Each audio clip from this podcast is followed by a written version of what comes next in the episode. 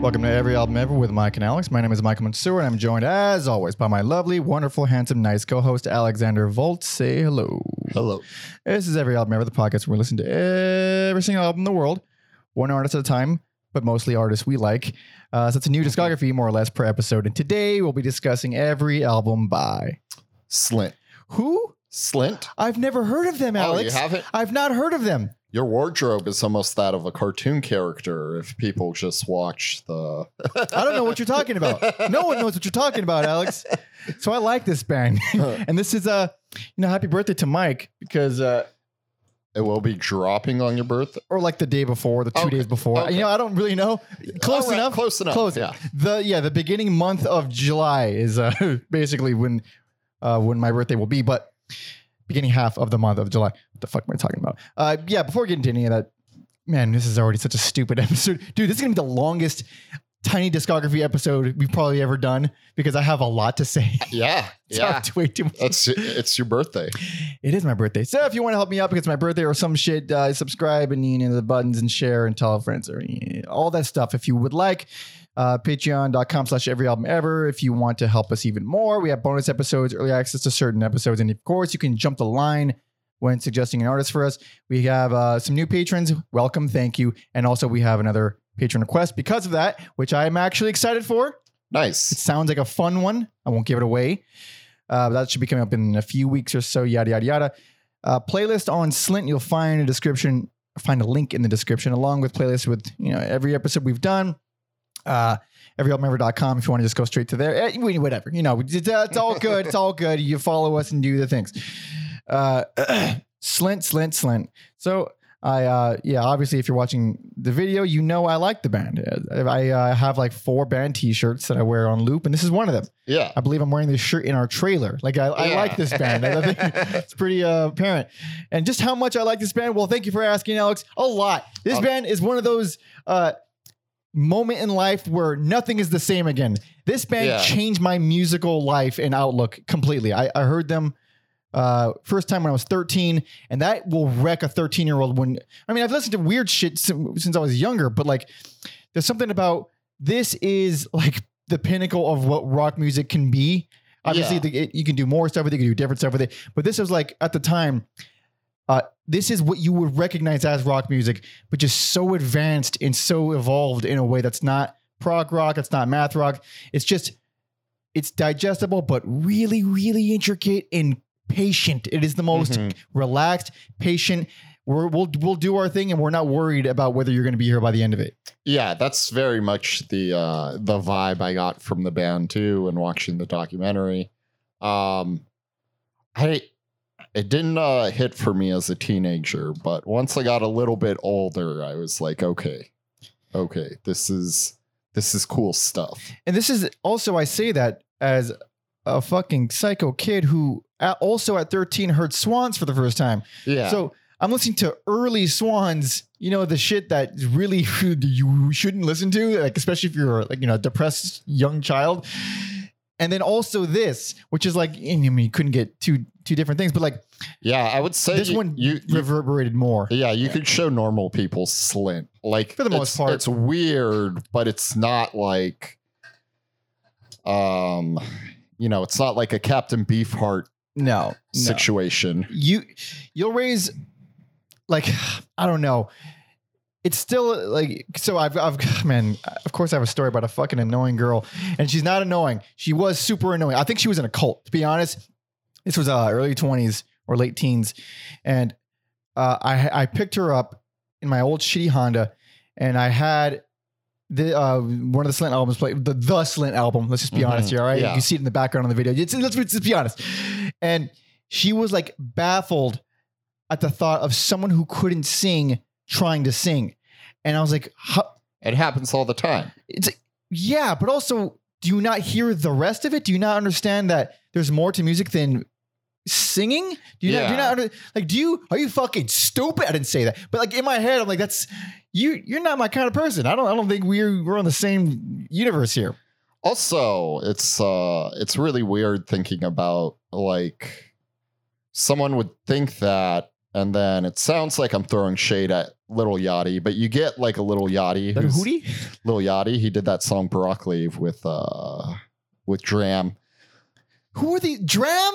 They're Is that a rappers. wrestler? What the fuck They're are you talking about? They're rappers. okay, okay. My point being, Lil Yachty is not much of a singer, okay. and the people just welcome him with open arms. So, like, I would say in general, people don't care about singing. It's Yeah. just like, does it sound good? Okay. Well, to be fair, that girl was all, was a singer singer, Mm. but it's also kind of baffling to me when you're a musician and you can't appreciate really complex arrangements and brilliant songwriting. Like like stuff about these guys are just purely undeniable. Even if you don't like, you know, slower uh, slower burn kind of rock or or minimalist rock, which is a lot of it is pretty minimal. Uh, again, if you're a musician, if you and you're denying just how there's no one tighter and more on it than this band, like it, it blows my fucking mind to think like how is it well i'll get into it more with the album specifically Yeah. but it's i couldn't believe until like I, I finally saw them live like oh my god they're this tight there was no studio trickery at all this, Mhm. they're just this good all the time That was something uh, they went over to in the or Albini bought up in the documentary. Is it's like, uh, called breadcrumb trail directed by lance bangs Yes, Bang- was that they were very proud of their demo tapes and they Yeah. were not trying to change much. yeah and that's also uh you know like you said albini he's a he's a big part of this band uh, but that's that's one of his main philosophies is just capture the band don't you know try to spice it up i don't agree with that for every band but i get i appreciate it with bands like this where they can fucking back it up Yeah, yeah. I I had no idea this band like Big Black. I had I had I couldn't tell by the the harmonics. I had I had no fucking idea. you, you it's the thing like some sarcasm. Yeah, I know, I know. But like, it's also this. We're already talking about the album when we have two two things, two records to talk about before the album, as well as how the band. Okay, I'm just kind of talking about their sound in general. the thing is, their sound evolves so crazily, so quickly. it It- does. it's a fucking.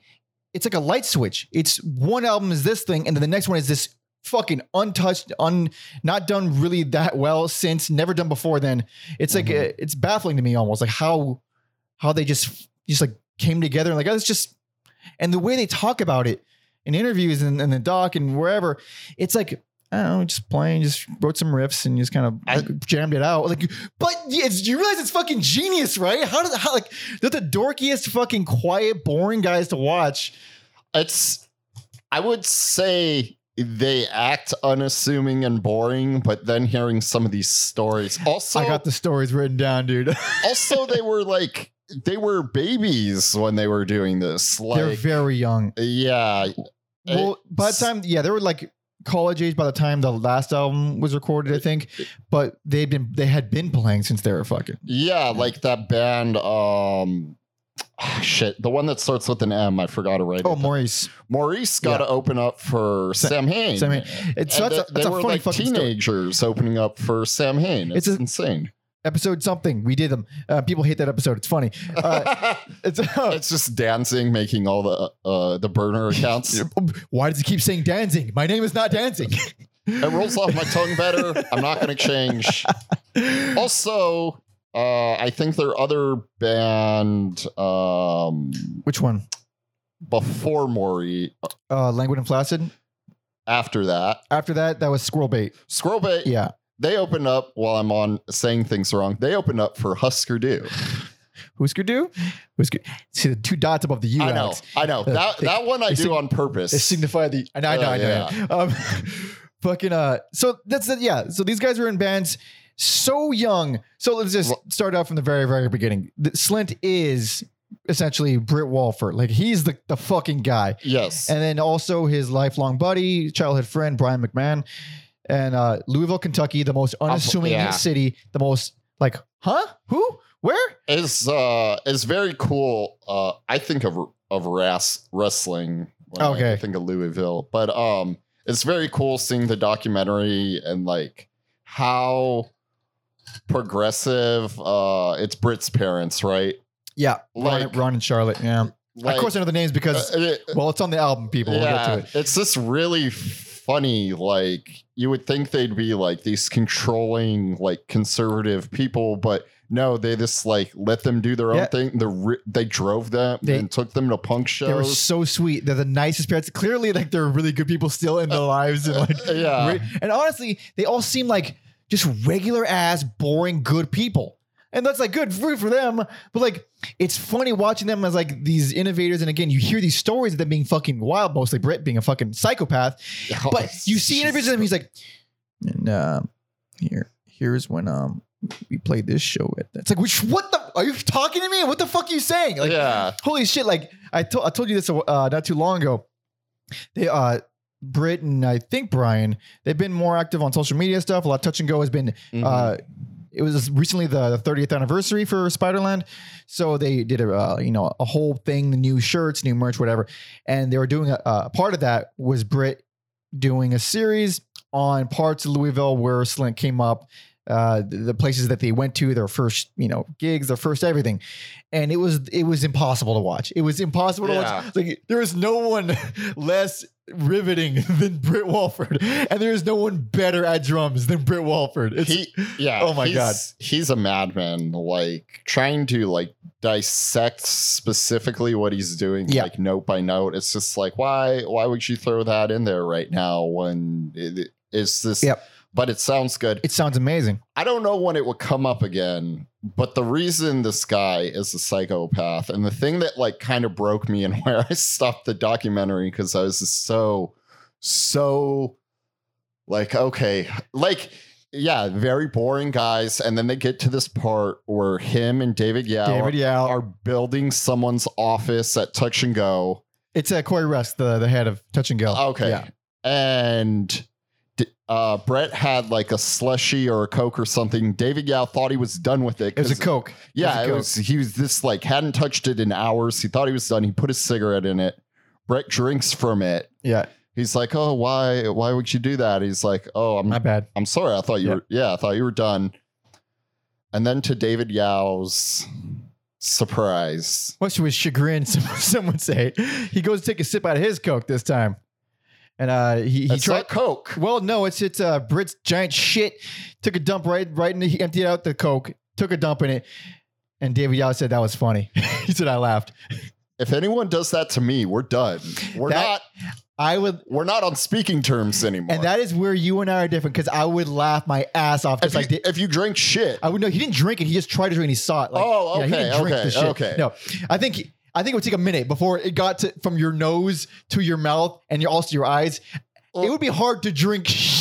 well, the way I, I thought he this had like a straw, and who knows, maybe it's No. a runny shirt. No, Okay, okay. no, no. I think he, he just took a just took a dump and he, yeah. Okay. Uh, no, no, that that's fucking hilarious. I like I don't encourage that behavior, but if it happened, I'd appreciate the fucking innovation and the, the, the boldness and risk that it takes to take a, a dump outside of the bathroom setting, probably no toilet paper, stealthily. Stealthily in, inside a small container as a prank. There's a lot of work and thought there's a involved lot. in that. There's a lot of work there, but I've taken a few public deuces, and uh, it's it's hard to do. I bet you feel like Stu- so. You got to make sure there's some some cover on at least two sides of you. Yeah, I think uh, a buddy of ours, we we, we uh we went to to Joshua Tree, and like right when we got like the guy, not ten minutes later, he's like, "I gotta take shit, guys." and, and there's nothing. There's wilderness. There's nothing. It's just a fucking Yeah. desert. So well, I mean, you can go over yonder and just. Yeah. So he did. He did. He just went in the like in the middle of, no, just standing uh, surrounded by Joshua trees. Uh, took a dump and he said it was one of the most liberating feelings feelings he's ever had. Nice. So I- we should all just start taking dumps in public, people. Yeah. Also, something about Joshua Tree. This brings it out in you. There's a. Uh, uh, I don't know if you know that that stretch of highway like right after the casino.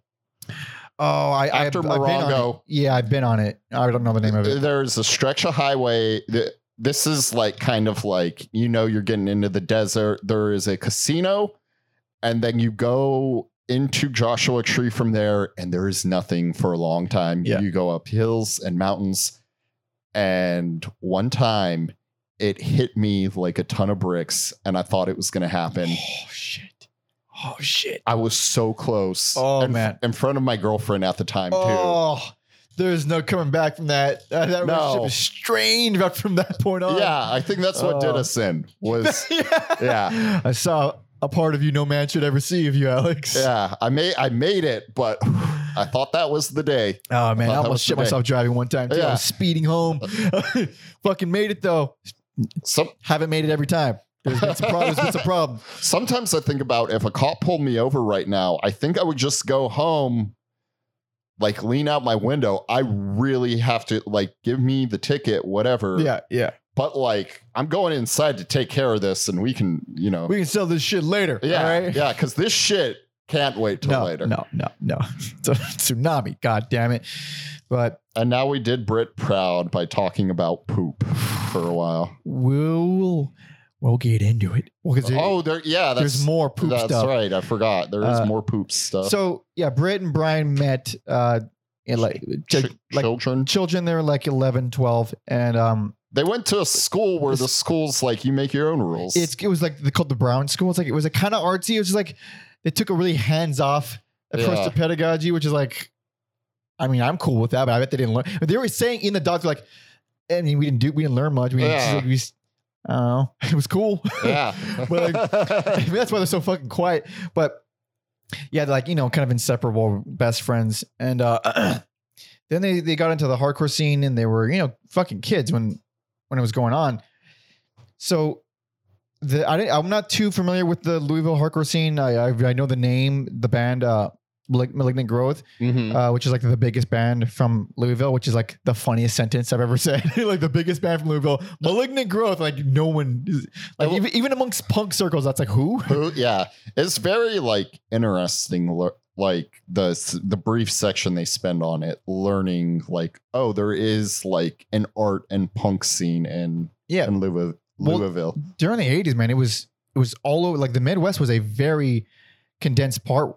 Uh, part of the country where all those bands are coming from because they were desperate for something. Like there's Mhm. nothing to do, and everybody's like a fucking rag, dude. So a lot, a lot of great bands came from Midwest, and a lot of them ended, ended up some more veering toward you know Chicago area. That was a really big scene, and then, um, but where are the where are the where the ones are big scenes? I forget. But there's like a lot of good bands that came from like the middle of nowhere. Like I think Detroit's came from middle of nowhere, like Milwaukee and stuff. Uh, it's it's yeah, it's, it was a really interesting time, but. They were fucking children though. They were like Yes, like little yes. kids, and they were in this hardcore band. So they go to play a show, and I think the guy from Malignant Youth was saying that they were too small to even carry their amps in. They had they had to have other like grown men or just yeah, older kids bring it in. Like these fucking children are here. yeah. It's like it's so endearing, but like holy holy shit, man. Yeah. fucking. I mean, I've done that. I was old enough to carry my amp, but I was like 13 when I Yeah. started, first started doing shows. It's like it's fucking weird looking, man. Uh, I I feel like yeah, I've uh not like playing the show part, but like gone with friends, and we've we've been those kids where it's like, who the fuck invited them? Like, yeah, the first first show I ever went to was a punk band called Seven Seconds, and that was I was 12. oh shit, 12 yeah and like it seems like a, a weird place for a 12 year old but at the, at the very least the people that my brothers uh they put like that we were in the, um, the fucking balcony Mhm. so at least it, it wasn't like i was you know getting smacked by 16 year olds or anything but still that's uh it's funny to imagine so like they did that um and then after after that two it kind of split into two bands Squirrel Bait was one of them where Britt and Brian were now playing there. Brian guitar vocals, uh, Britt drums vocals. In case we didn't uh, mention it earlier, and they were they were kind of successful. Like they they I think they put out a few records. They did some touring. Uh, Britt got tired of it and then went and formed Maurice with David Pajo, who later joined Slint, David uh, Pajo, along with a, a million other bands. also like unsung guitar hero. I think He is it's it's not the same under- band if they don't have David. He's It's- one of the most underrated guitar players, and he's he's appreciated more now, which I'm glad. yeah. but he's still very much an, an, under, an underground guy. He's improved so many things just with him being there. He's a he's a fucking great dude. I don't know about personally, but I mean, he seems cool. He but- seems like yeah, this like the rest of the dudes. Yeah, it's like Well, he, honestly, he seemed a, and- a little bit more like a human than the rest of all. of them. the rest of them seemed kind of deadpan. He seemed at least like a little bit charming. he but- had emotions. yeah. He's wearing a Meshuggah shirt. Oh yeah, that's right. Yeah, in doc he is wearing Meshuggah shirt. Uh, so yeah, so they joined that. They split into two, those two bands, and uh, what am I saying? Yeah, yeah. So Britt opted for Maurice. Brian stayed in Squirrel Bait, and then uh, eventually uh, the thing happens with Maurice where uh, I think it was a singer from Maurice who looks like fucking comedian Robert Kelly. Uh, He does. He uh, he befriended Danzig at the Samhain show, which is like the funniest thing to imagine because you hear this guy talking, talking like like kind of like Bobby Kelly, like just these like fast talking, kind of like kind of like uh really uh salt of the earth, really blue Mhm. collar kind of fucking this fucking guy over here. Obviously, he didn't have a New York accent, but uh him ta- imagine him talking to Danzig. Just that makes me laugh. That the Yeah, image of them yeah. hitting it off. It's like, huh, really? But so yeah, Hain asked Maurice to open for them, and that was actually pretty. That was pretty freaking neat. I think Mor- uh, Britt was 14 when that happened. Yeah. Fucking 14, dude. That's that's insane. yeah. But I think uh, so. So to finally lead into talking about the band Slint, uh, the way the way I at least registered, registered to me was like the kind of moment that they kind of became Slint was Pajo started listening to the Minutemen, Yep. and then he's like, I should start playing with clean guitars. And the people at Maurice didn't like it. Well, the singer didn't like it. He's like, what the fuck do I do here? Yeah. So they they they wrote one song and it was mostly clean. It was super proggy. It was almost it was like a fast, faster, more aggressive Slint, and that was kind of like the first Slint song. And after that, they broke up and just changed the name. Uh, got a new bass player. Obviously, the singer was no longer there. Brian came back, and uh, now we got Slint. Yes. And they uh yes, they uh they wanted to be on Touch and Go and uh approached Steve Albini about recording their first album. After you know shows and stuff. Yeah, it's funny. There was like. Man, there's some shows. Uh, I think their first show was before they were they were named. They were called Slint. The only- Oh, at the church. It was at a Unitarian church service that that Britt's parents organized, pretty much, or something like that. And I don't think they did because that's one I like. They seem cool, whatever. But then they were like, "Oh, we were like worried it was like some kind of cult or like." wait, when did they say that? Uh, that was their church. Okay, I don't Yeah. know why the hell they said that. Then, like, I did not imagine that. I thought, I thought they were talking about the band, like the band itself. Like I thought the they were talking about like. I thought were, they were talking about the fucking fan letters. I thought they were talking about like the fucking church. I thought it was someone else's. I don't know. I'm gonna go back and rewatch this shit now. I, I think it was. I think it was. The, well, maybe it wasn't. You know, maybe I fucking forgot. But either way, it, it is a weird first show. It It's very yeah. weird. Yeah. like this kind of band, any kind of non-Christian rock band, because they all fucking suck, but any kind of non-Christian rock band playing at a at a church is just how is that a good idea? Like how is it? It, it does not seem like a good idea. And it wasn't here because Yeah. nobody was interested. It was a full-on service, like the way it's you know the, the aisles and stuff. Like it's it's fucking whack. like someone kept one of the like programs and it's like chanting hymns yeah. and then like rock music Yeah. performed by And then whatever the fuck, yeah, it was some stupid weird name that they they just put as a Something placeholder. about like tuffled hair. or- yeah, beans or beads or something like that. I forgot. Um, but after that, they changed the name to Slint, which I was always curious about what the hell it was. It's just it was just a made up word that Britt named named his fish. Yeah. Yeah, it's like it's, someone just made it up. Like everything is about about them is boring. The the, the, the there's It's- no origin story. Everything is fucking boring. It's, It's- just amazing music. It's the finding out about the origins of their stuff is like being around people who will like have a good laugh at something you think is random and then they tell you the inside joke and you're like it's not that funny. You guys." had to be there. You had to fucking be there, dude. That's that's the whole thing with inside jokes. Is like you can't It- you you, can't can't, incite- replicate. you can't inside someone else. Like either you were there when it happened, or like Uh, you you understand it, but you just don't get it. yeah. Yeah, like it's Uh, and then also uh, speaking of inside jokes, that's all Britt and Brian were, according to everyone. Mhm. And Im- is in the documentary too, and even he was like, "Yeah, it's like." I mean, they just it was weird, just being like they're just they're, they're clearly doing like a thing that no one else gets except for them. It's yeah. Like, and what I- was it? Like if someone farts, you have to touch the doorknob Oh. and dude, hold on. yeah. Did you have that game growing up? No. I sure did. Yeah. Maybe it's a fucking hood thing, dude. Because I, remember when I first saw this the, document. the hood in Louisville, Kentucky. Dude, we're all dirt poor. We're all garbage. So like, uh, the, the the fucking door. Anybody who's trash knows that there's a, a game that young men t- like to play, where if you someone farts, they have to say. Uh, for us, it was you have to say safety hmm because if you don't, if you fart and you don't say safety, if someone else in the same room says doorknob, they start punching you until you can grab a doorknob. That Yeah. is who, what fucking psychopath invented that game? I don't know, but it it it had That's some thing, apparently. it had some widespread appeal apparently. Yeah. So they played a game quite like that. Ian MacKaye was there one day, and he's like, "What the fuck are you guys doing?" He's like, "Oh yeah, if you if you fart, you have to go grab a doorknob, or else you start punching. Punch. Uh, he's like, you get punched." Ian, Ian was like, "Go ahead, punch me."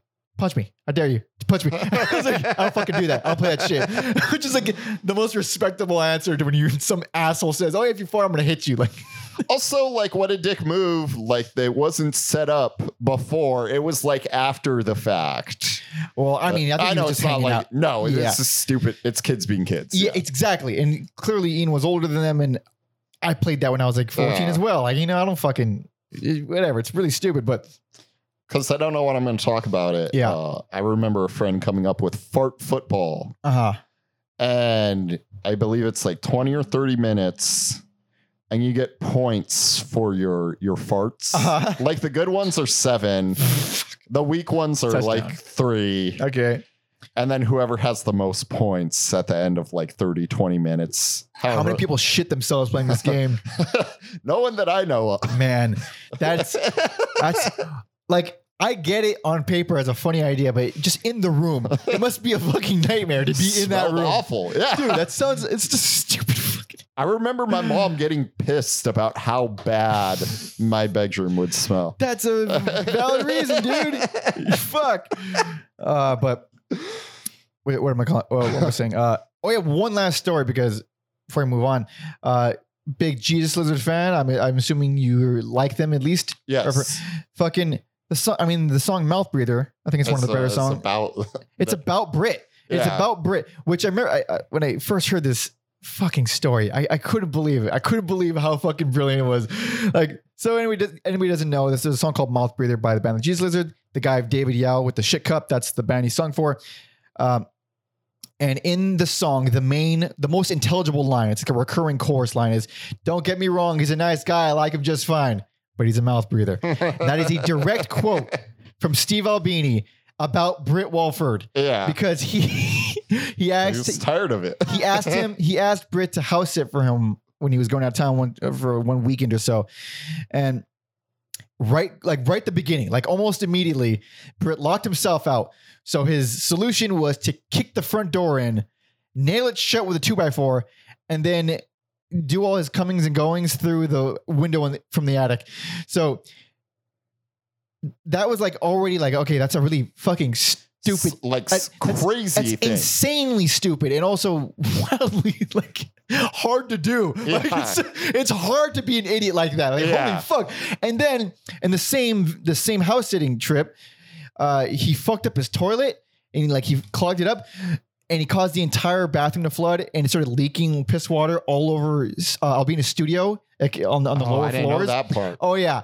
So he just fucked up Albini's house so bad. So Albini's like, hey man, don't get me wrong, he's a nice guy, like just he's a mouth breather.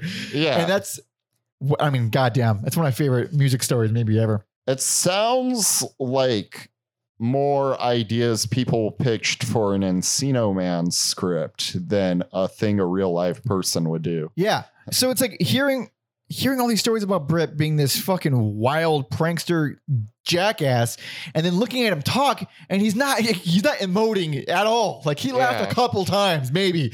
But it's just it's just wild like fuck man, you really don't know people. You don't know people. Like you fucking think you know people, you don't know shit. It's why it's it's almost beautiful. But so I guess I don't By know, by far, probably one of the longest setups we've ever done. good because they have three records, two albums, one EP. Uh, very brief lifespan, extremely brief. Uh, first album came out in 1989, last album 1991. And uh, oh boy, Alex, you ready? I'm ready. Well, let's do it. This is uh, 1989's Tweez. Oh, oh, all right. That could be a big black riff. Yep, 100%. That can't. That jazzy. No, no.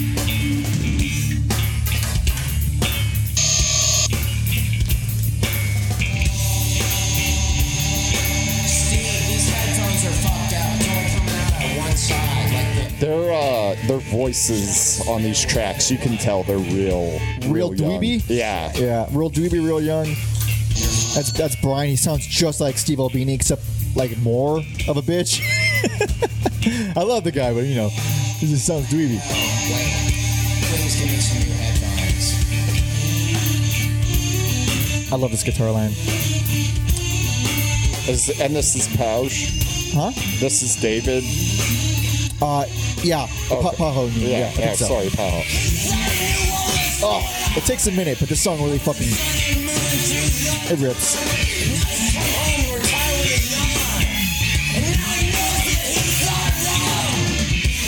Ah, god damn it! All right, yeah.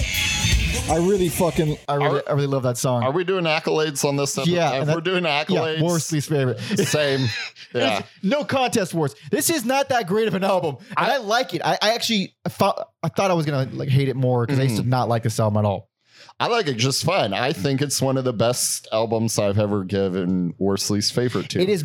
It might be my. I think it's my number one favorite worst album. Yeah. yeah, because I've listened to this from my own free will. Like, It's it's amazing, but when you're only dealing with three pieces of uh, hot garbage. Yeah, I know, yeah, dude. yeah, yeah. Dude, fucking. So Also, I like that they pulled a. They thought it'd be funny to pull a shotgun on Steve Albini. Oh fuck! I forgot about that, Yeah. dude. That's such a wild story. So it was uh oh man, it was the it was recording. No, it was was it this album or the EP after? It was the. It was this one. It was this one. So the only member I believe that Steve Albini didn't know was the bassist. I forgot the bass. Evan is it Evan? Ethan? It's uh, Ethan something on here. Uh, Ethan. No, no, yeah. Ethan E- Buckler. yeah, Ethan Buckler. So Albini didn't know, had never met Ethan. So these guys thought it'd be hilarious. I was like, hey, Ethan, why don't you go up there with a shotgun? You knock on the door, you point it at him when he answers the door. It So- was. Uh, it was empty, and it it, it was a like gift. Like, oh, you're. Re-, but Yeah. So they did that. Yeah. And Albini, uh, well, he promptly uh, slammed the door. And then like 30 seconds later, he opens it. He's like, all right, come on in. Yeah. It's like, so it's, I love that, that they knew he would be smart enough to get like, okay, all right. Yeah. Like that would never, ever fly these days. Like ever fly these days. no, No, there's that was just back in fucking 80s when people just walked around holding guns just everywhere. Also, I guess you're in Kentucky, so Well, they no, I they- don't they know dro- where the studio they drove was. to Chicago. Okay, yeah, I'm pretty okay. sure. Well, you know what? I don't know exactly if if Albini's always in Chicago. I think it's a safe bet. But yeah, so this album I think is not only their weakest, but holy crap, this has some real problems. Like it has what I okay, what I like about it is that you do hear all the potential that would thankfully get Mhm. elaborated upon. But number one reason why I, I find this to be a tough listen sometimes, that, that fucking guitar. It- that- I think it's a miserable, miserable guitar tone. And I didn't. I, wi- I heard. I've heard that criticism of the sub before. Like the guitar specifically is a, is a really weird, cheap sound that kind of hurts it, and I didn't understand it. Mhm. And this time I finally understand it because of specifically which songs. Um, it's for sure Rhoda is one of them. And where what's the other one? What's the other one? You know what? It's it's that was the only one that that really offended me. But most of them kind of have this. It's really chorusy. It Mhm. sounds like a like if Kurt Cobain's guitar tone sucked, like like a worse version of the Kurt Cobain sound, where it's very, it's big and chorusy and a little bit echoey, and almost has like a metal edge to it, where it has that chunkiness, but there's no punch. And every time there's like a big fucking you know payoff, every time there's a big culmination, everybody kind of comes in. It just feels flimsy, and it feels like there's no real real kick. It's uh, it's funny how the bass player Ethan would end up leaving the band because he did not like the way it He didn't like. sounded. Yeah, he And- a lot of you blame Steve Albini for. Yeah, and it's funny, like when they interview both of them, they're both this like, I would have done. th- They're both like, Yeah. So- man enough to be like, I Oh, would, yeah. I would have done it different. Yeah, Exactly. Steve was like, he, uh, I think he blamed me for not liking it. And you know what? He's, he's, he's right. Yeah. He's Yeah. right. He's probably right. Yeah. And I mean, like, again, you're just trying shit. And at the time, like, now we can look back at all of Albini's work and be like, Albini's the fucking man. Like, no one captures a live sound the way that guy does. But he wasn't always Albini. This is 89. he's he was still, still, yeah, Yeah. coming up. I'm like the big the big black records. We did them too, by the way. The big black records they sound good, but they don't sound like Albini good, you know? Mhm. So it's like, yeah, this is just he- he's always experimenting. Even with in utero, he was experimenting. I think he taped microphones to the floor and shit. Like, like just Yeah. always always fucking around trying to find something new. And uh, so this one, yeah, I think everything sounds pretty good. Those drums sound fantastic, as most Albini drums sound. Yep. Not to mention that Britt loves a big drum, and I love me a big drum, Yes. His like a fucking eighty-seven inch bass drum with no padding in it. It's just that was the uh, it's a fucking queef. I love it. that was the thing that like blew me away when I saw them live, which I almost missed because uh FYE, what should be called Fuck Yeah Festival, it was fucking animals like couldn't get in, and I'm like, I'm gonna miss. Oh, you mean, oh, oh, okay. You mean uh, FYF? F- Did you say? oh yeah, yeah, you say FYE? sorry, that's uh yeah FY yeah. FYF Fuck Yeah Festival Yeah. in LA used to be this little thing. Now it's this gigantic thing. And I went and I was so excited to see Slint. And we were in line for like an hour or more. Mm-hmm. Like, because we had got there early Yeah. because Slint played early. Yeah. And it was like, okay, well, you need to like get there to like get in, you know, a good seat or whatever yeah, and the line was not fucking moving and i i think uh, Fre- uh my friend dylan he took control found a way in and we just like Hell yeah. ran in and we we caught them and yeah That's I, lucky. That would have been a fucking. I would have. Uh, I would I would I was still trying to get my money back because just because you almost cost me legendary show. Yes. They don't play ever. Yeah, yeah. I would Yeah. have been very upset. um but yeah I was just like blown away by like how good those drums sound live too Britt like is- it carries yeah. over to like everything they do It's really, it's, it's. I, it- you don't realize how rare it is until you see someone do it right. And Britt's like such a fucking brilliant musician. He's like, God damn, this his choices are always so. Not only are they, does he reel it back when he needs to, and it's subtle, but when he does something weird, it's like it's like it's like the drums have their own their own arrangement's a stupid word. Uh, it- they have their own melody essentially. Mhm. He'll throw in like this weird little bell thing, and you'll always hear that bell thing. It's like it's the same thing that they do with harmonics. They'll throw in a, one little harmonic note in the middle of a riff, and it, on first listen you might think it's an accident until you keep hearing it repeat. Mhm. well, that's part of the riff. Because because yeah it doesn't it doesn't repeat in like a a four four or like bar type thing where you're like oh i know when that's gonna come in or at least not on first listening. you It'll like, be like on the- really have yeah. to on the on the on the like the the offbeat or whatever, or the uh, the upbeat or something where, yeah, you'll hear a thing just come in when you when you don't expect. It's just it makes it sound a lot bigger than it is. It's very Mhm. Ginger Baker esque, where every limb is doing a different thing, and Mhm. it kind of makes the drums sound four times as big. So it's very jazzy in that sense. I mean, obviously he's like he's uh he would play with jazz guys later on and blues guys and stuff, and. You know, musician, well versed. You know, that's saying that's not saying anything too controversial. I don't think, but uh songs that i like since uh since mike's done shitting on the band that he loves Not even close. not even close I have a lot of shitting on this album. i like not Nan Ding. Nan-Ding Best, my favorite song on the album. Yeah, by far. that's- By far. that's also like captures what Slint is. It's kind of ugly. It's kind of pretty. Yeah. It's You, yeah, put put on that bitch. That Okay. song, it's so to the point and so gorgeous. Instrumental. Well, okay, we'll talk about the vocals. It's a, they're very complicated vocal band.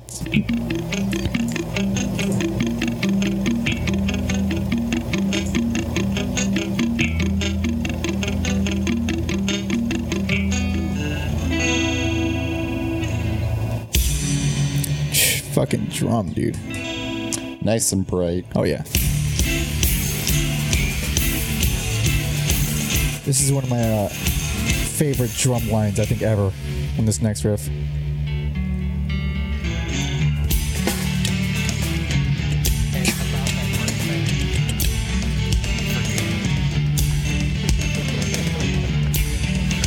Yeah, it's just like, oh man, God damn.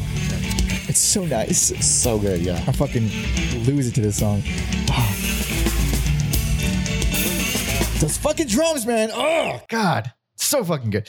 Uh, yeah, it's lovely. It's driving. It's lovely. Those fucking yeah, they give me goosebumps, man.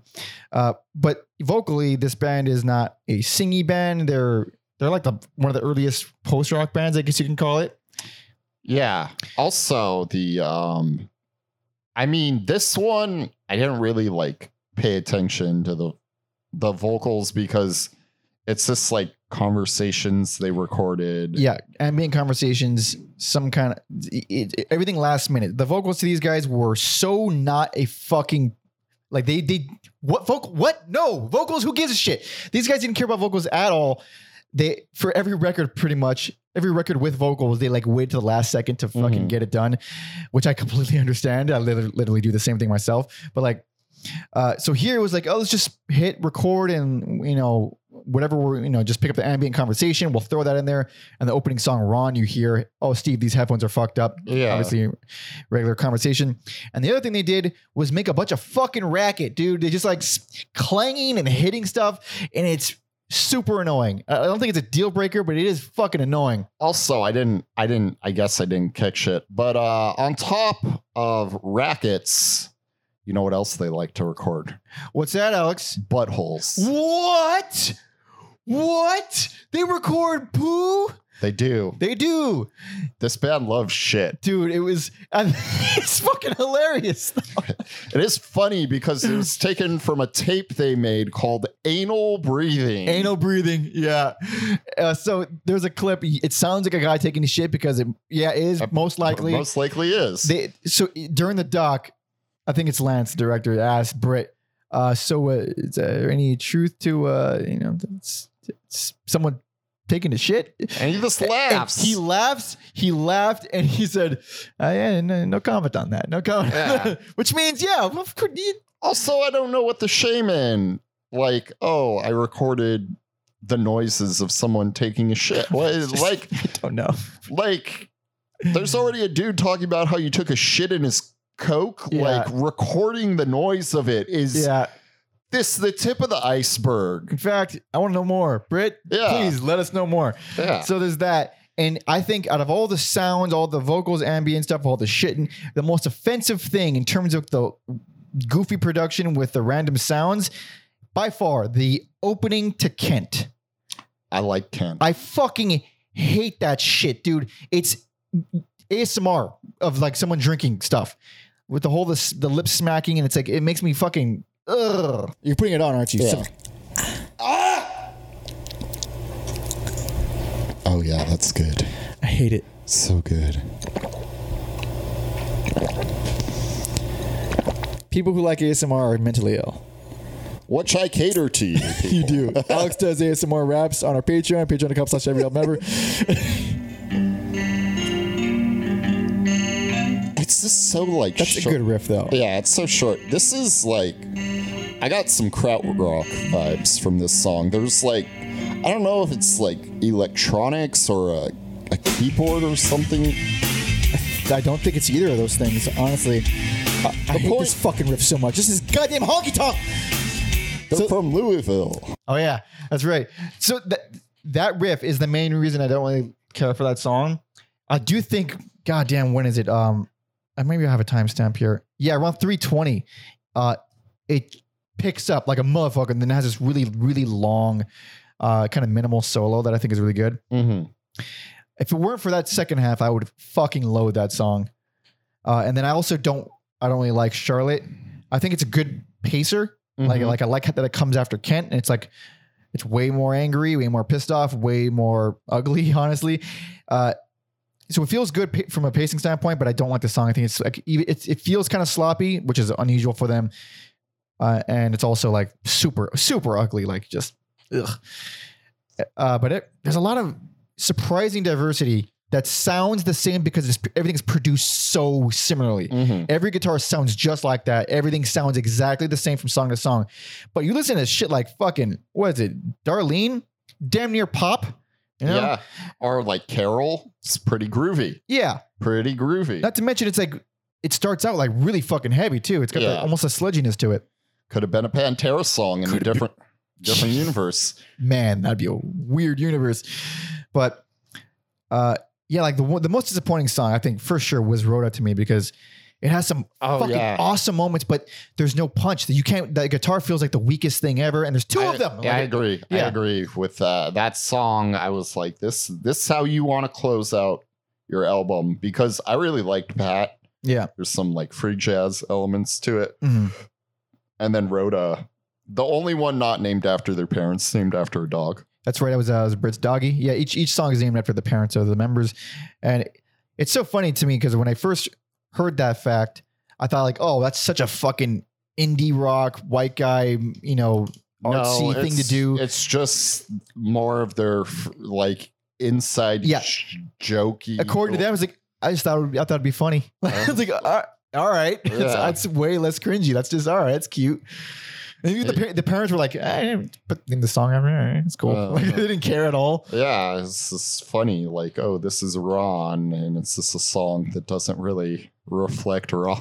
yeah, yeah. I mean, none of the songs are about anything. no, no, no. Yeah. I think they were like untitled, and then, then this slapped them on. slap the names and that's kind of that's their approach to to lyrics and vocals for the most part which is again that makes their last album so surprising that lyrics are an afterthought and then you get so you, this makes sense you know like Mhm. we didn't plan vocals we didn't plan lyrics uh and you you fucking notice like you Yes. can tell whereas later on like these guys are poets by Mhm. accident or something but uh yeah, it's it's a rough album in a lot of areas. Uh, I get the hate that it, it, it gets. I don't hate it. I don't I- love it though at all. I don't think it's a rough album. I think it's enjoyable. But uh And yeah, we got the two, the two two spectrum, two sides of the coin there. All right, there we go. Hell yeah, but yeah, compared to everything else they did, I yeah. it's an easy worst in a very short discography. Yes. Yeah. yes. So let's move on to their uh, only EP. This was released posthumously in 1994, but it was recorded in 1989. It's a little bit of like a surprisingly complicated backstory, considering it's the same. It was released the same year as Tweez. Mhm. It's like so. Fuck it. Let's just start it first. Yeah. This is uh this is yeah 1994's Untitled. I had heard the other two albums before this. I never listened to this, and I'm so fucking mad. You never heard this before until now. This is like one of my favorite Slint songs ever now. This is the first song they played live when I saw them. Nice. I have a very soft spot for this song. Yeah.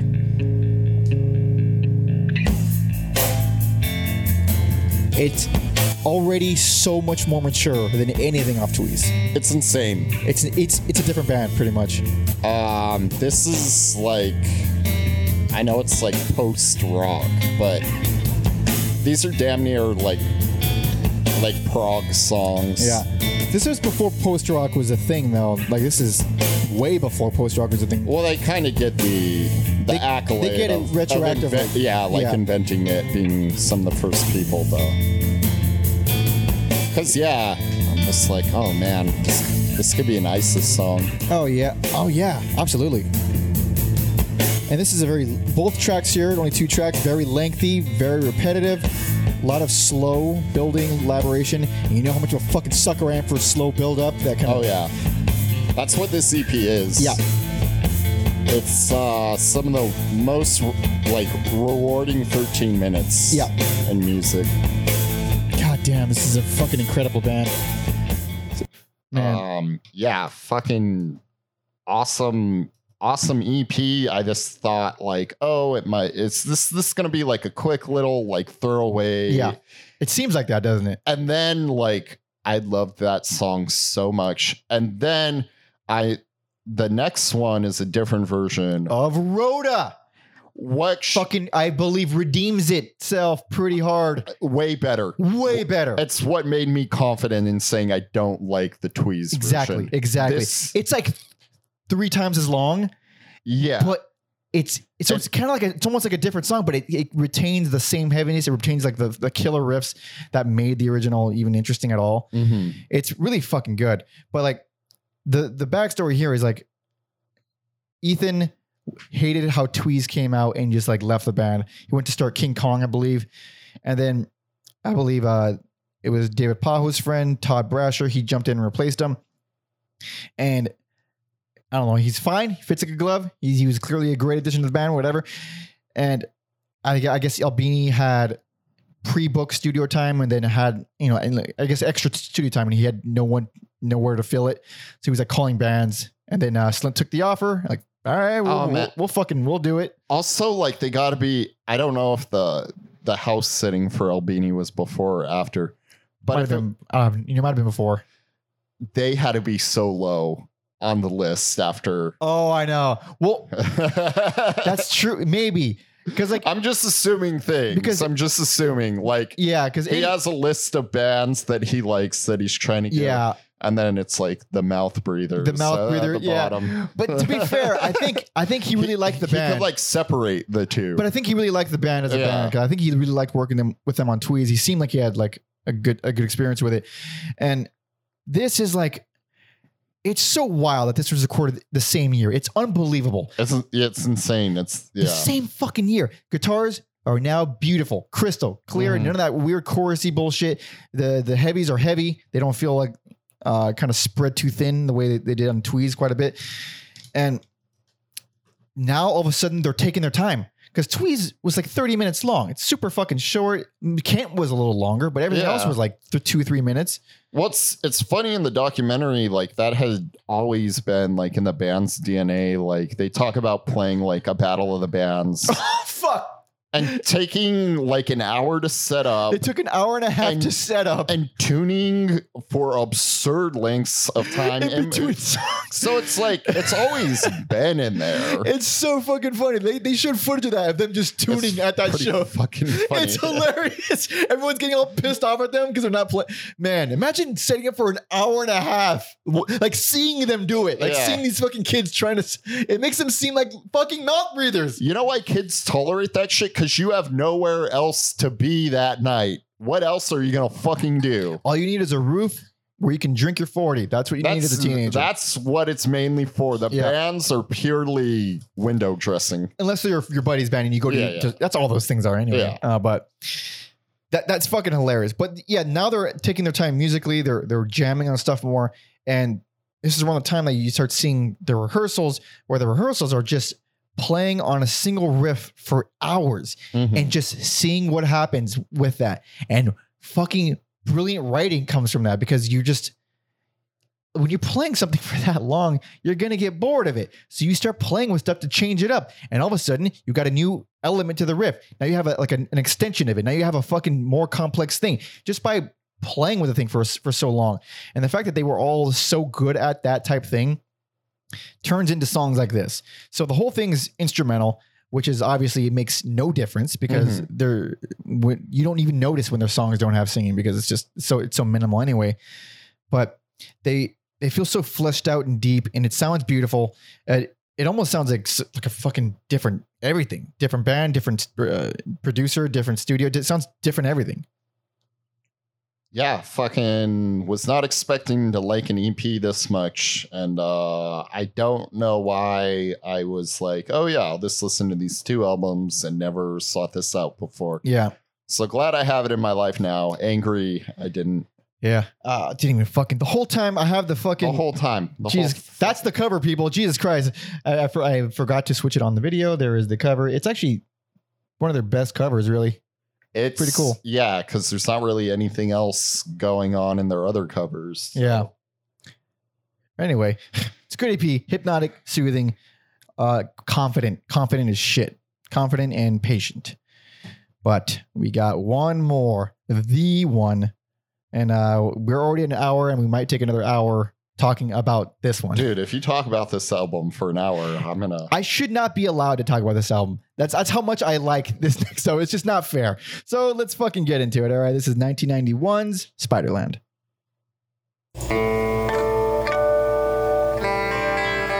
There's six fucking songs, Mike. Six brilliant, perfect songs. yes. I was looking for the pirate ship when I saw this small. Also, this very velvet, because these sound like they were recorded on purpose. This very Velvet Undergroundy. Defend yourself. I don't hear it even a little bit. Not even a little bit. the whole like just reading, like Oh, you talking- spoken word? Yeah, That's that's a whole element of a lot of poster rock. I don't I don't want to associate with. Uh, what I associate with Velvet Underground, Underground is the annoying female vocals and Lou Reed. I Yeah. no, I, I I doubt they were the first band, but No, I no. do. Yeah, I do the. Well, I also heard these these guys before Velvet Underground, Yeah. way before. I pulled back Which is weird, I think. No, this whole sh- Crystal ball on the table. Behind a girl wearing a I don't. I, don't, I mean, I've, I've heard them years Yeah. before Velvet Underground. Yeah. There's no there's no association. red. I said okay, sat down. Then I thought about it for a minute. Asked her if she Oh, we got to get to that pop. Got to get to that pop. Oh yeah, yeah. This is one of the best fucking openers I've ever heard. It is in my life. In my life.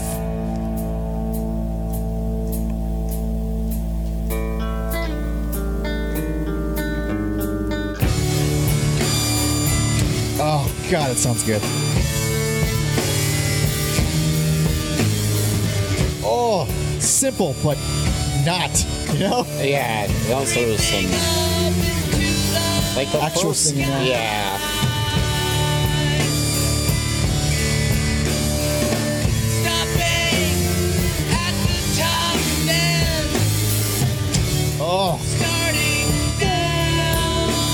and the the vocals sound pretty good here. yeah. Like,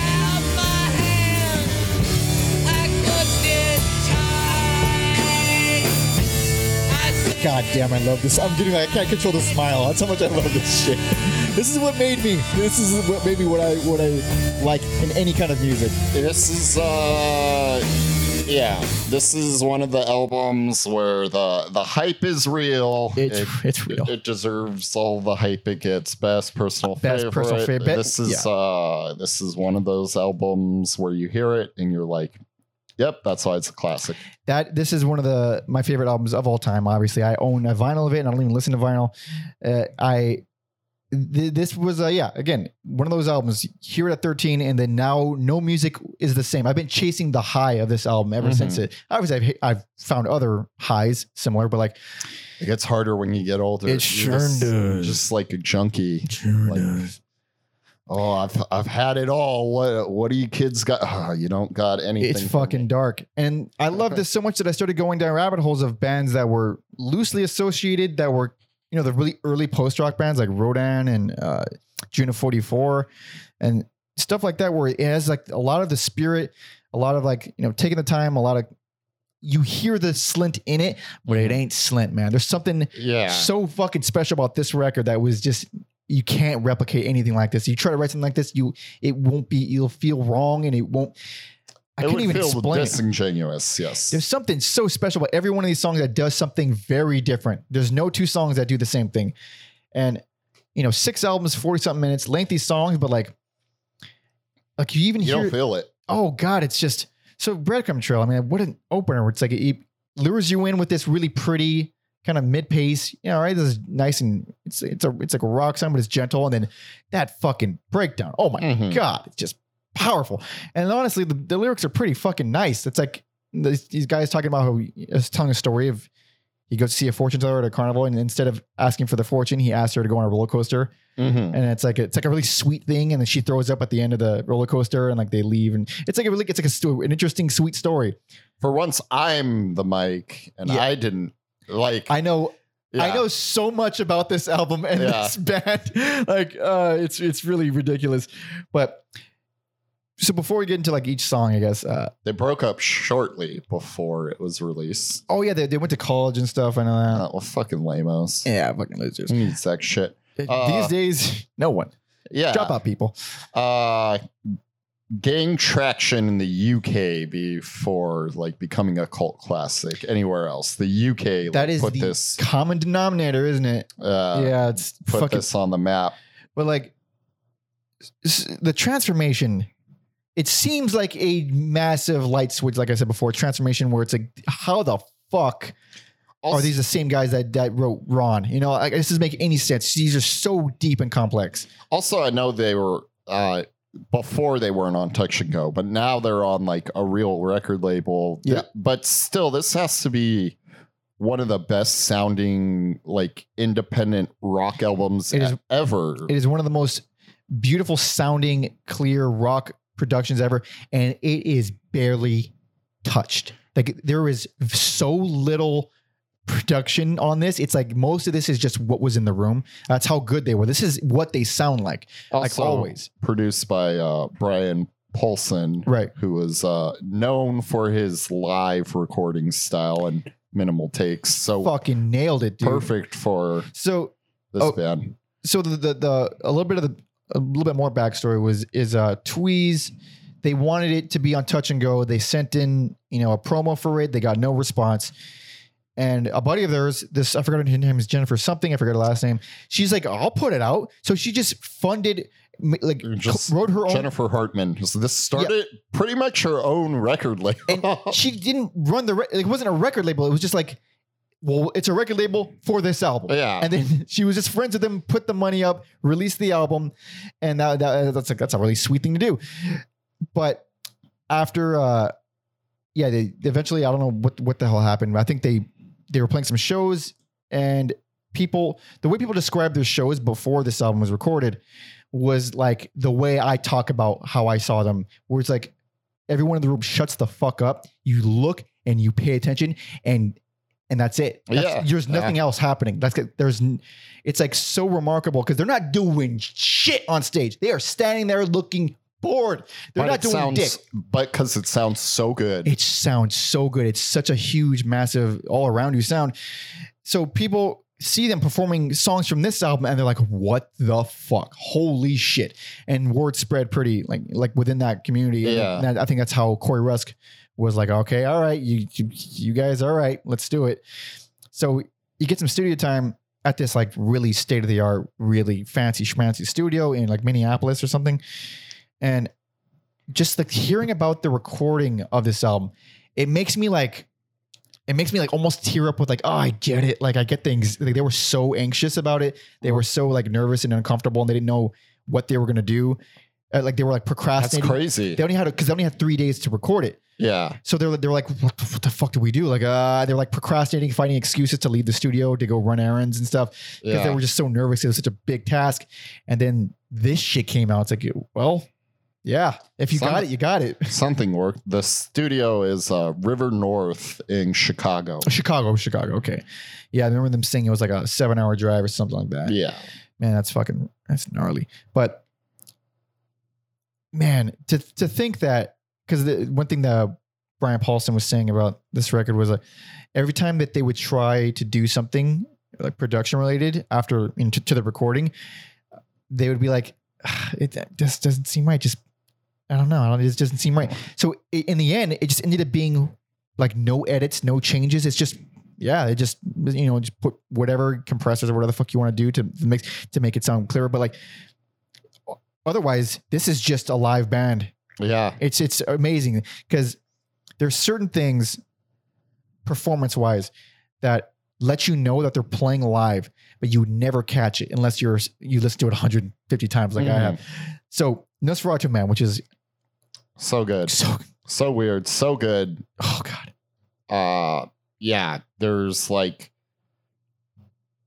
more like it's screaming singing but more more singing than like breadcrumb trail Well, there's still spoken word. Yeah, there's still plenty of spoken word, but a lot of screaming in it too.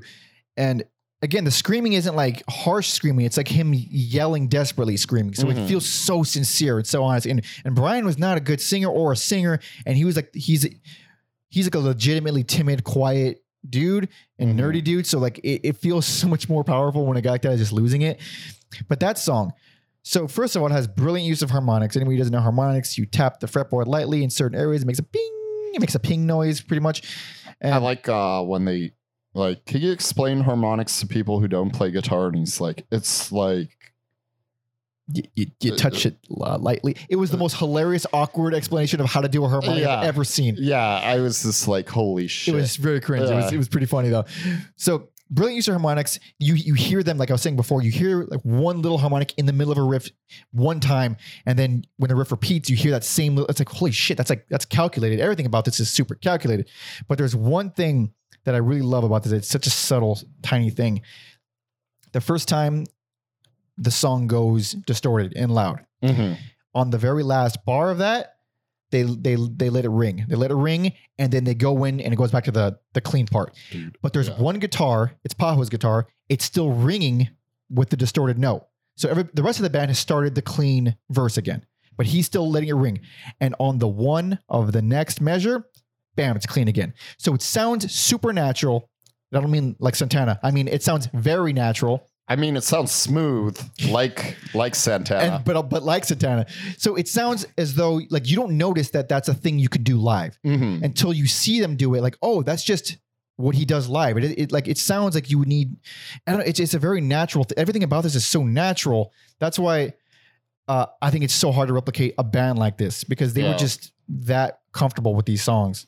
I think, uh, like this moving on to other songs, Washer is like perfect. Perfect. One of the most perfect songs ever. Ever written. Like, Yeah. yeah, Yeah. Uh, And uh, it's again, I forget what song uh, I said was. Uh,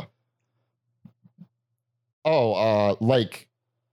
Nodding was like the prototype. Washer is fucking Washer is one of the most chillingly, heartbreakingly gorgeous songs I think I've, I've ever heard in my life. yeah. And that that that was a song as a kid. I was like, nothing will ever be the same. nothing No, will ever be the same. And that's also the song where Brian sings real rough, Mhm. real rough. Not a good singer, and he's singing gentle, very gentle and very quiet. And he's not a singer, but the thing is, that's the thing that pisses me off because that's the song that that girl said, like, I don't understand. And that's also the same song that Albini, when he first heard it, was like, that was a dumb thing. He shouldn't have done that. Yeah. And even in his glowing review that he wrote of this album when it came out, he he said like he referred to Brian's vocals on that song as pungent, Mhm. but then he's like, no, no, that was my fault. Like Mhm. to the fact that like I wasn't able to overlook it. No, it's it's the song is brilliant. It's a Yeah. brilliant thing, and I, it was listener error. It's like that's, that's that's what he said, listener error. And I agree because yeah, his voice is rough, but that's not the fucking point. And the lyrics are actually pretty fucking heart wrenching. But this, you got to put it on. yeah. You got yeah. because I can't. No words can convey this main riff. We're doing wa- washer or Yeah. Okay.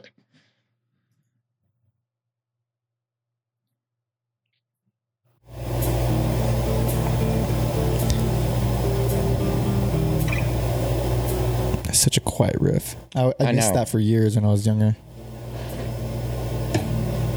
Also, it's so funny, like listening to the album and being into it, and then it's like, oh, we want to show you guys something, and Yeah.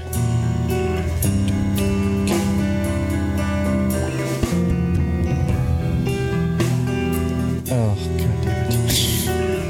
yeah.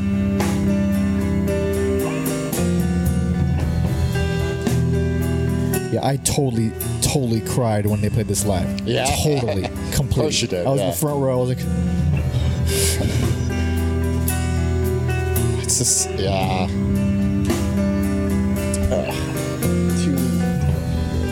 Oh God! So the song that song is like nine minutes, and it's it's not long enough. You know, It's not long enough. It's like, whole album of washer. dude, there are a few things in the fucking world as beautiful as that song. It's like there's like so many different things in it too because it, it returns to that that riff a lot of times, but at like five minutes in, there's like a variation of it that's all it's altered so slightly, like the bass is doing a different bass line that's not quite as uh as melancholy as that. It's a little bit more groovy. So hearing that that groovier bass line behind that super melancholy riff, all of a sudden it's like, oh shit, that's like it's a whole new mood to it, it's a whole new feeling to it, but it's still the same gorgeous ass guitar line.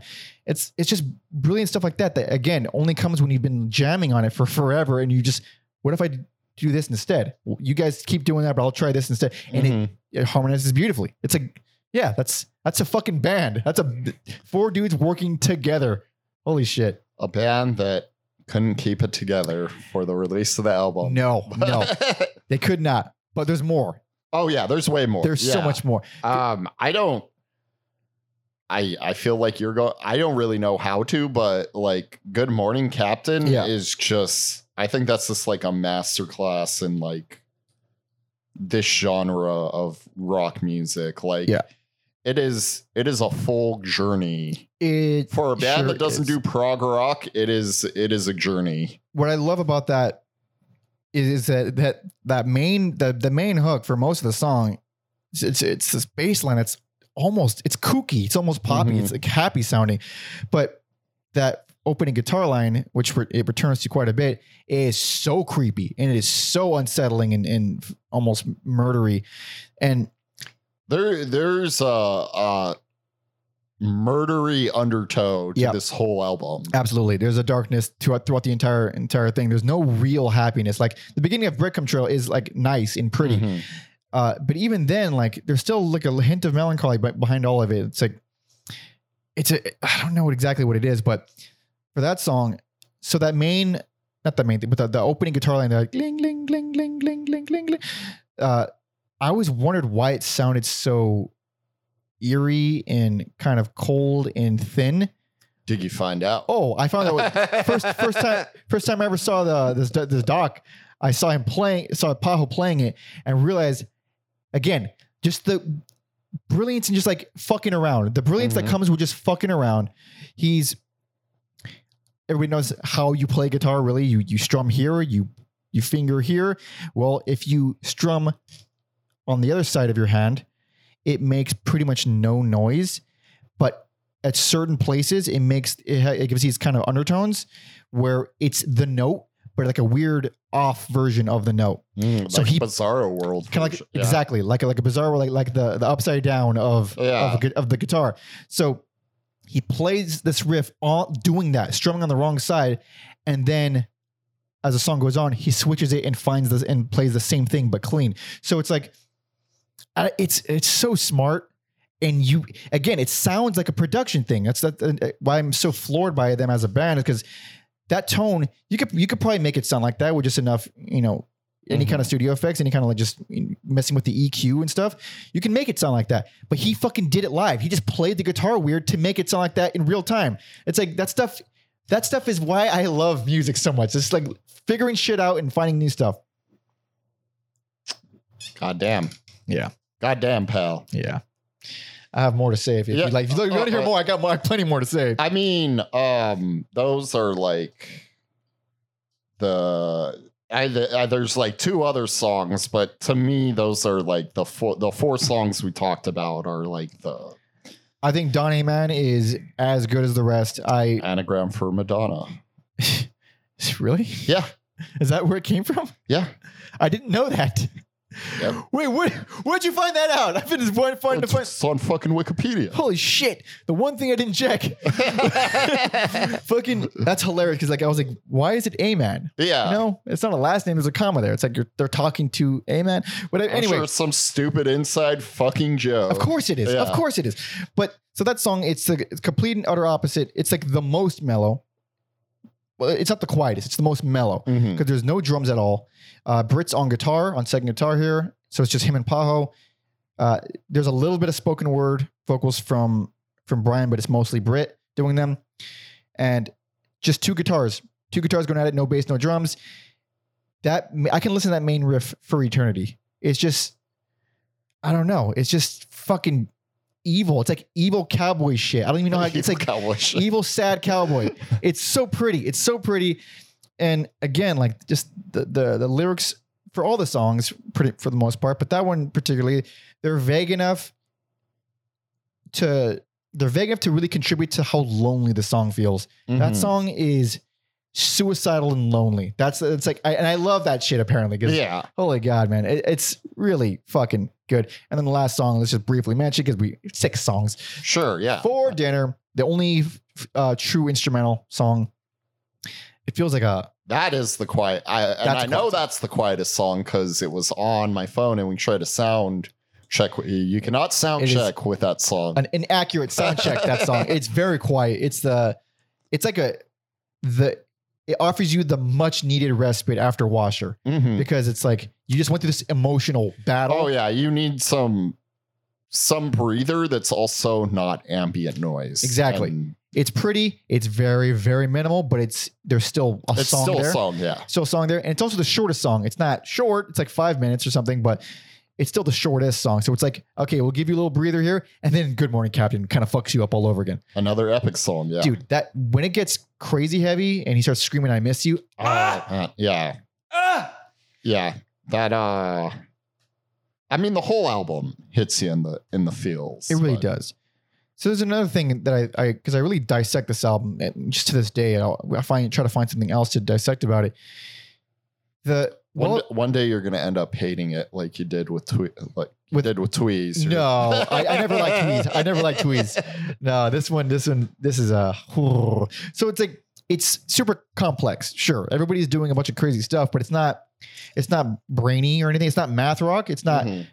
there's odd time signatures, but it's just because that's what the song is. It's not because they're trying to make something a little bit weirder or more complicated. So you hear when they go big, when they go super loud, it's always a really simple riff.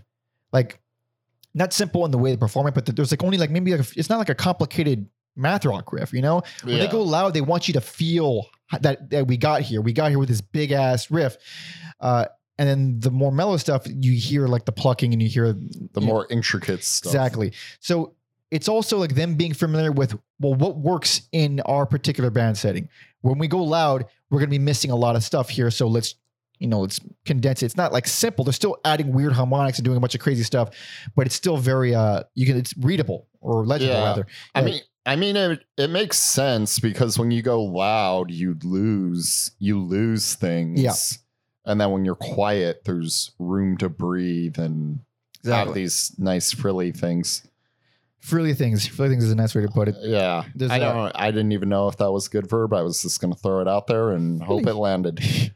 uh, so vocals again here.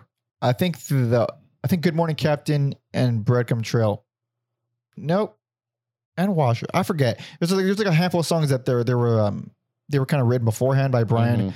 He recorded demos like in his mo- his parents' car in the garage.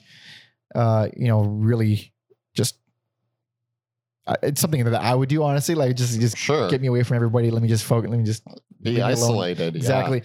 But they didn't really think about lyrics at all uh, until they were already recording it. So they, again, last minute stuff. But what what they did here, because Tweez was like, "Fuck it, record shit. Let's let's be let's, Let's get just crazy." throw yeah. stuff over the song. Tell me you got a tape if you're taking a shit. Tell me you got one. Perfect. A whole tape, Hell yeah. 80 minutes worth. That's a All lot right. of shit. So, but here it's like they leaned into vocals not being a, prominent aspect by the spoken word thing, which at this time was pretty uncommon. And then, uh, you know, the the periodic screams. It's like turning their objective, objectively weakest aspect into a really interesting la- uh, layer and characteristic of the band. Now Mm-hmm. it's uh, it's wonderful, beautiful, love it. Amazing album. If uh, for some reason you're listening and you have not heard this, I mean, you should have paused it a while ago listened. Yeah, But uh, yeah. There's a listen to this. God, this this is a oh my god, I, I- you just I, a perfect album. It's in my eyes, is the perfect album. Yeah, Yeah, I think uh, I think that's fair. Yeah, and uh, and this is why I don't like DMX and I don't like 2 Live Crew and I don't like fucking who was the other shitty band that we covered? Uh, the White Stripes. I know you like them, sorry, but like I don't like them. This is why I don't like any of that shit because this is what what I heard too young. Well, like, well, where are the harmonics in DMX? I don't, I don't hear any harmonics. Where's the Where's the telling people to suck my dick and and slant and and the dark dog barking? That's and- there's a, a gross, gross misrepresentation eh, representation of dog barking in the band's existence. I like to believe that maybe during rehearsals there was a dog there, but in terms of Brian barking like DMX, he did not do it once. No, I'm really embarrassed by that. Yeah, Um, well, yeah. I just I think the White Stripes are an album band. Uh, I don't. oh Those other two artists. It's all about the hits, baby. yeah, you know what? Fuck the police too, just cause. Uh, but They want to be, but mm, uh, yeah. they aren't. So Sorry, Sting. ah, he'll never Not apologize really. to that fucking cock neck. God damn, his neck looks like a cock. But uh, Yeah. So they broke up, broke up. reunited in 2005 for all of tomorrow's parties. I mean, all tomorrow's parties. Whatever. Velvet Underground song, Alex. Velvet I thought you liked them. Uh then again, the this for that one show in 05, then again in 07 with a handful of dates in Europe and the US, and then this kind of sporadically stayed together until 2014 with no plans to ever record anything new. Yep. And yeah, if you if they care about their legacy, they fucking shouldn't. I suppose. So I think I think they could. probably, maybe. I But- think they could, but So, but, but so they broke it before this album was released, or Spiderland was released, and uh, it took a while, but eventually, kind of like it made its way and it started trickling down the river, and people were like, "Oh my god, who are these guys?" And the parents were getting fan mail and stuff, and all all, all this shit. So that happens. And I think they they reunited for like a couple of rehearsals in like '92 or '94, but nothing ever came of it. So even the 05 reunion, that took around the time I discovered them. So I didn't really like, I, I missed it pretty much. I missed like even acknowledging it. well, they Uh, only played in England, Right. So yeah, I know, but like, I mean like just the fact. Oh, okay. And I think it was 07 where I was now aware and I was like, holy shit, Slint's playing shows again. Oh my God. And I, and I remember seeing in like the, the old bitch ass YouTube when it was like old and bitch ass, really shitty camera, you know, Nokia camera footage of those shows and hearing uh I remember watching the video of them playing Washer. And again, this is a shitty old camera recording and it sounded just like the record and I was like, no Holy fucking way. shit, No fucking way. And I was so I couldn't believe that they they did this shit live and like you know because at the time like I didn't know anything about this album other than the album. So hearing that they did that live, I was like, I have to see them live. And of course, they didn't reunite for a long time. And uh, eventually, the the last time, yeah, 2014, it was uh, they re- remastered Spiderland uh, along with the the Breadcrumb Trail documentary. It was released along with it. And that's uh, when I finally got to see them and, uh, and cry and all that. Yeah. Also, uh, yeah, I, s- I- 2014 was when I saw them, so I guess I saw them in that last. Yep. That last fucking window. Uh, It was the last window, yeah. also, uh, and even though I didn't really get in, man, what a fucking like. I- watched fucking Boris and Slint on the same day and Holy Slowdive. shit. Like, oh my god. it's just kind of surreal thinking about That's this. pretty Yeah. wild. So one thing I, I forgot to to mention, uh, the way the reason they broke up, I think it was like Brian. Uh, it was like little petty things that Brian had with the band, like really petty stuff, but no one like really understood how deeply he felt about it. And Mhm. looking at him talk, it's like, oh yeah, he shows no emotion at all when he speaks. He seems really kind of quiet, kind of talks like this. Yeah, how were we supposed to know that Yeah. was serious? Yeah. So he left after- recording the album. That's kind of when it went went to shit. But the funniest part was looking at all the stuff Britt did afterward because he is a weird guy. You would never get that from his interviews, but he's a, a strange dude. He went on for a while, like t- he just stopped playing music, moved to New York, I believe, and just started baking erotic cakes.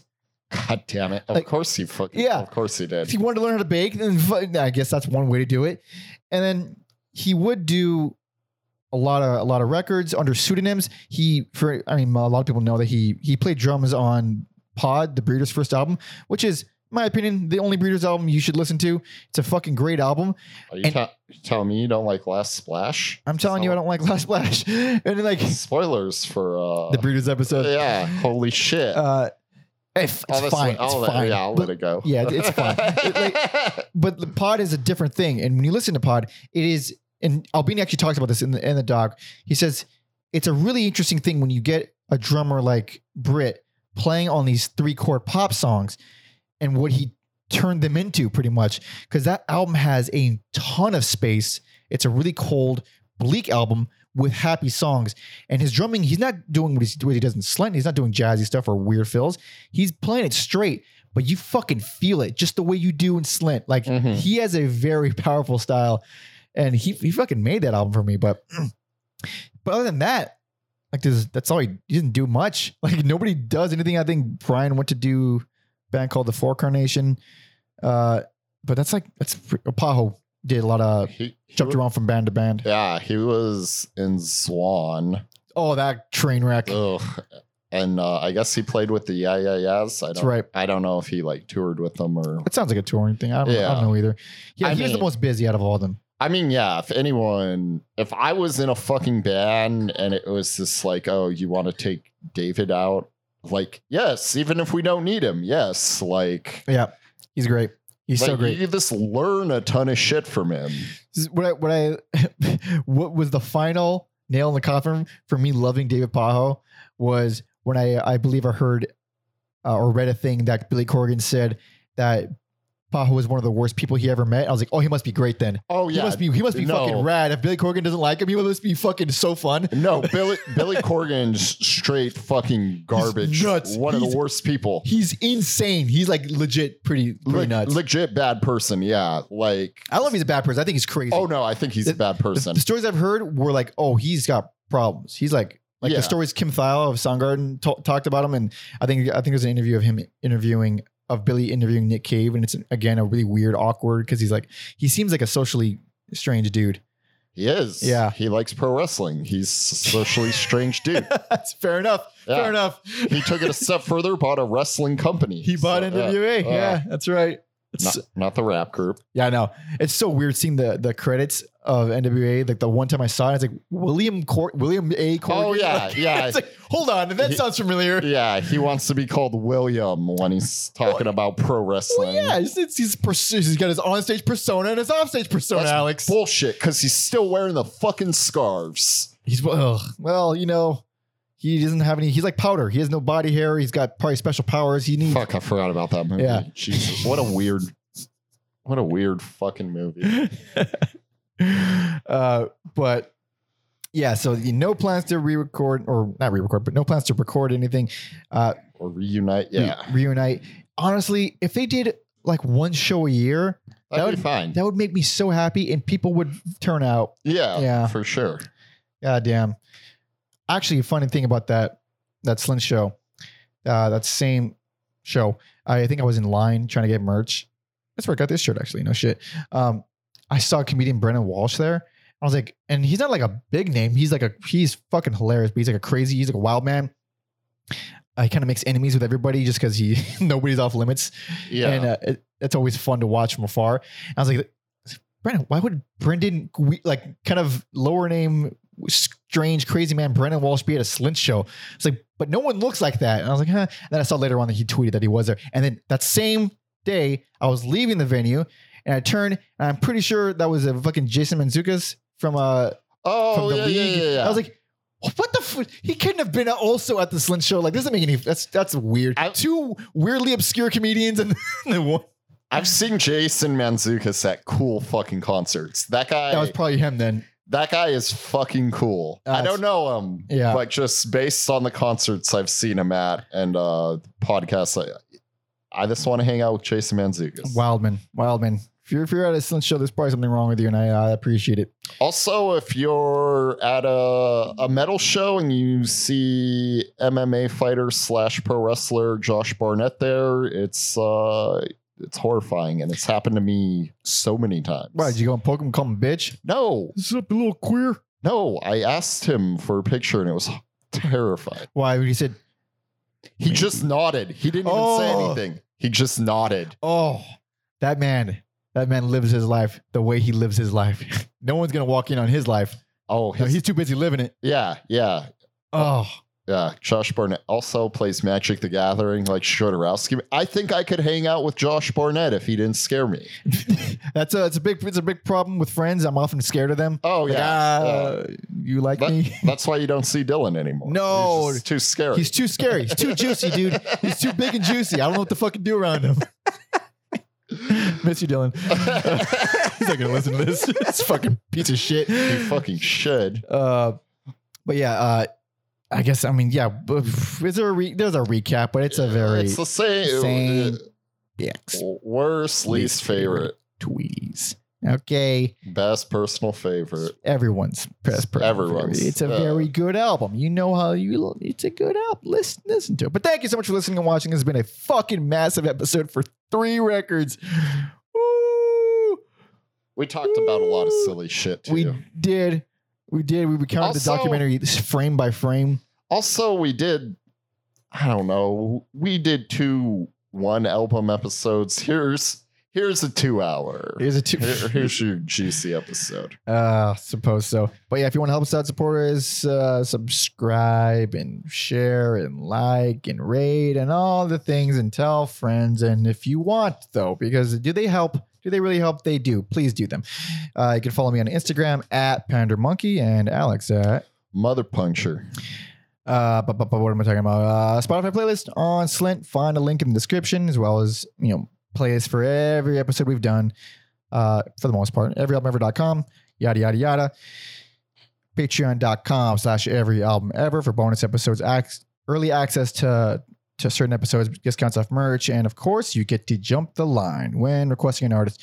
Uh, I think that's a that's a good one. That's a good one. Yeah. Uh, and I, I'm so glad that we've only been trolled once, and I think it's like a half troll. It's like a half troll. It's not a He quite specified it was not it was not a troll okay. move. He the uh, I forget his name. I'm sorry. You I believe it's Christian. Christian. You give me money. I'm sorry. I forgot your name. Um, he specified that it was not a troll move. That uh, well, I don't want to do spoilers, but I Yeah. will explain his point of view when we get to when it. we get to it. Uh, but it's fun though. We get a bunch of requests. You know, we get to as many as we possibly can. But it's way, way, way easier if you give us money. Honestly, everything is really a lot easier if you give us money, especially me feeding myself. So please do that if you would like. And I think that's it for blood. Yep. Well, that leaves us to So I'm getting less. I will strangle you slowly, staring into your cold, dead eyes. you take this from me, because I have, I was the whole week. I was like, I know what I'm gonna pick. If he tries, I might lunge at him, like, knocking everything over. But we got to close it out with some, something big, some spicy, something juicy. We going Nosferatu, man. oh yeah. Hell yeah! So thanks so much for listening and watching, everybody. See ya.